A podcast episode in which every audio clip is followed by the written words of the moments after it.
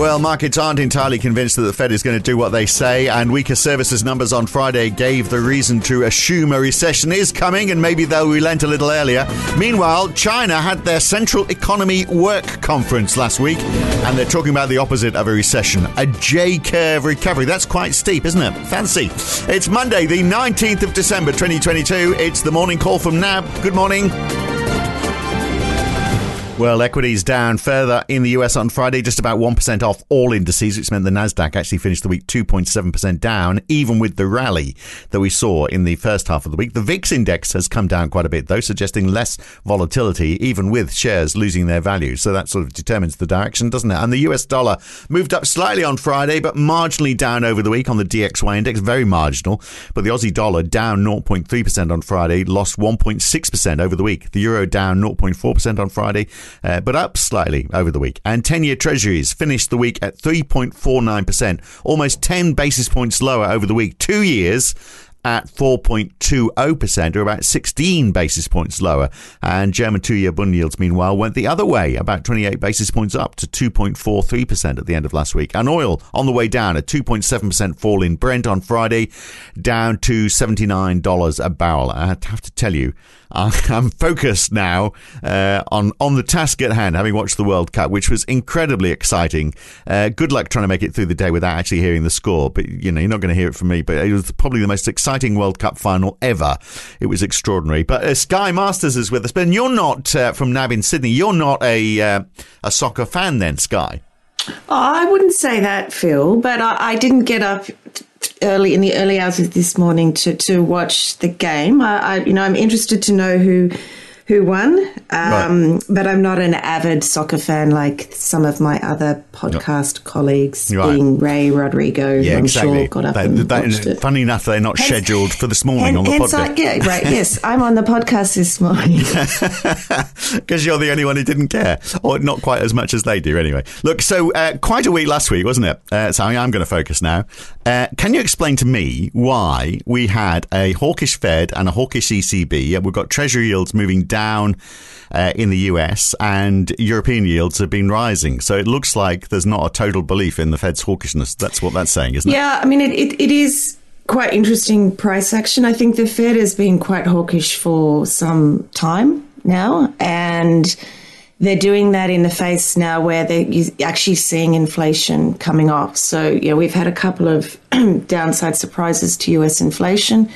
Uh, you're starting to see some wobbles in, in activity data.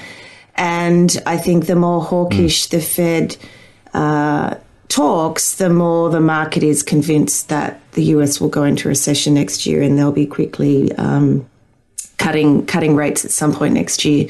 So I think that's why you're getting uh, some of the price action that you're seeing in, in US treasuries, and we can dig into that a little bit further in the podcast. But then uh, for Europe, yeah, you've, you've got a, an ECB that's sort of catching up in terms of um, tightening policy, and it's still, uh, you know, it did surprise the market last week in terms of its very hawkish commentary, and you, you said had some hawkish ECB men, members speaking on, on Friday, sort of adding to, to that that talk that the ECB could well do another another 50 basis point tightening at, at its next meeting.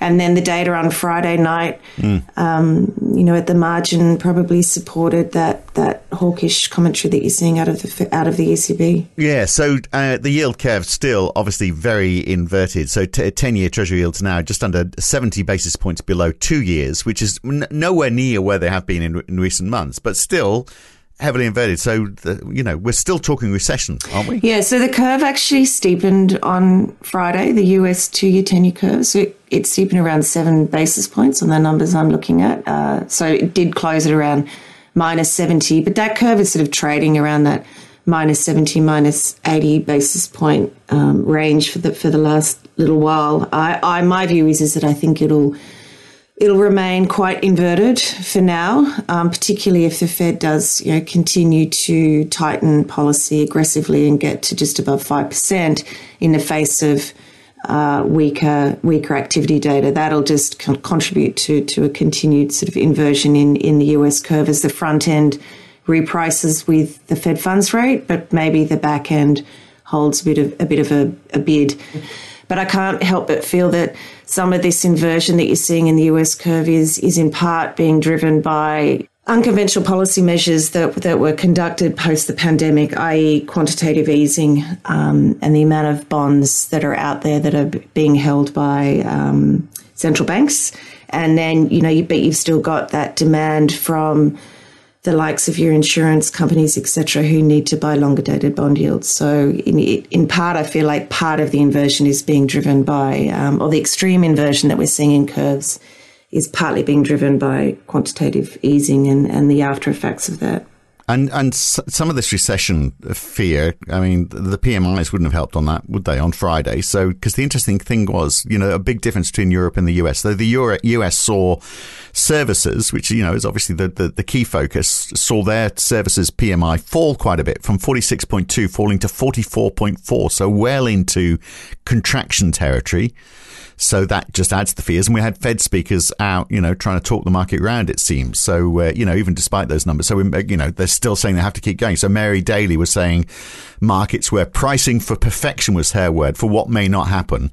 And, you know, saying when it comes to the peak rate, it could actually be higher than what they've written down. So higher than that 5.1%, which is where we saw the dot plots coming to uh, on average in the uh, at, at, the last meeting. So she's talking up the, the top rate, but we're seeing PMIs saying, "Hang on a second, the uh, you know the, the the economy is getting worse. Look at what's happening in the services sector."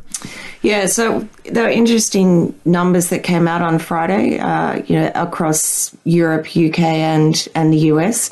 Um, they were they were uh, mixed, um, but in general, that the tone across all of the PMIs was um, you know, effectively a soft overall tone.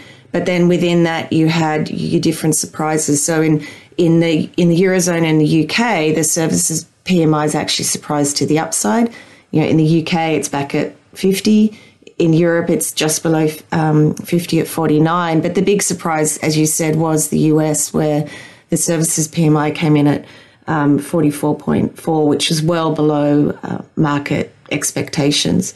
And yeah, the interesting thing for this is that historically the market wouldn't really focus on on these PMI data for the US. The focus is the ISM reports, and the US services ISM number is, is not is not following this um, S and P Global Services PMI. Yeah, the the ISM number is sort of holding holding up at a at a higher a higher level. So it'll be interesting to see how it how this data's evolve. But I think the interesting thing for me is, is when you look at the, the reaction within the market, it just shows you the market just wants to, it, it it's focusing on anything that supports the view that um, the Fed is done. So anything that reflects a, a softening in, in activity data and and it, in terms of the bond market, it, it's bid. You know, you, have got buyers coming back, and part of that I think also reflects positioning. Um, the position data that I look at in the US shows that um, you know investors are, are net short, and they've been adding to those net short positions. Um, so I think we have to be a little bit careful with the intraday sort of price action that you're seeing. But the um, European one is interesting, isn't it? Because that is, uh, you know, yeah, maybe we are concentrating too much on one, one, one set of numbers, but it's all, it's all there is at the, at the moment. But I mean, the idea that, you know, that the UK is back at 50, for example, I mean, we, we also had their retail sales, which were down 0.4% month on month in November. So it's a, quite a mixed picture.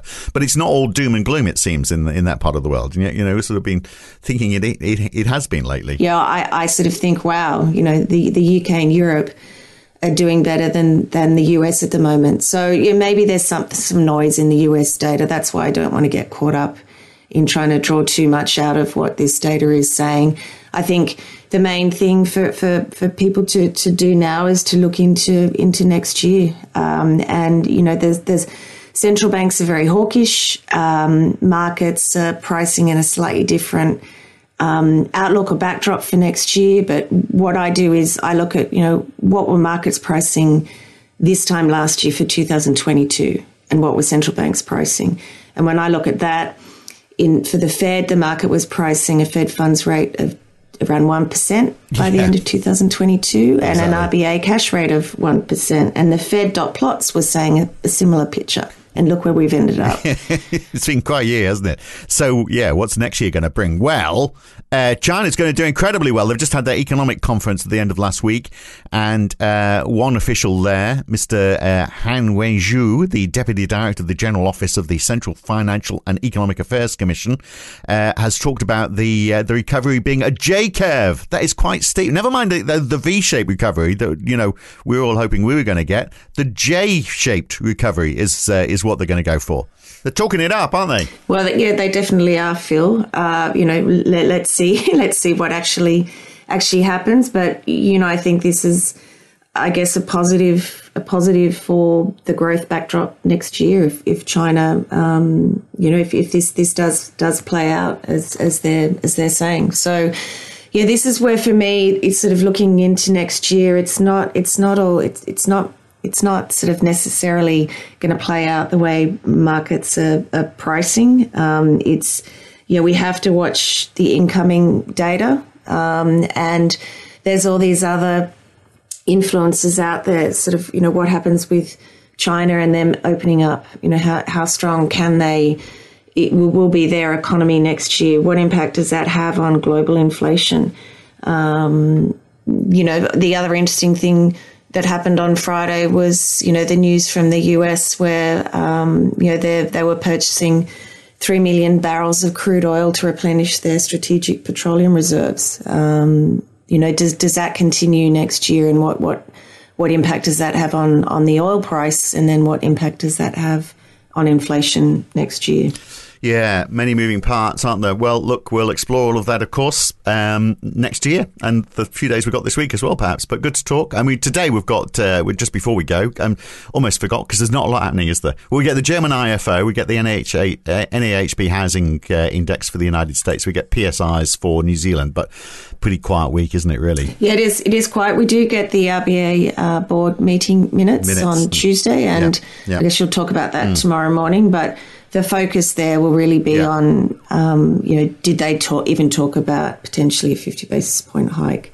Um, and, and did they talk about pausing? Well, we can talk about that tomorrow morning and the day after. We've only got a, a few episodes this week before we uh, all break up for Christmas. But uh, good to talk anyway. Have a great Christmas, and uh, I'll talk to you again in the new Thanks, year, Skye. There we are, Skye Masters on the morning call. That's it for today. I'm Phil Dobbie for now. Back again tomorrow morning. See you then.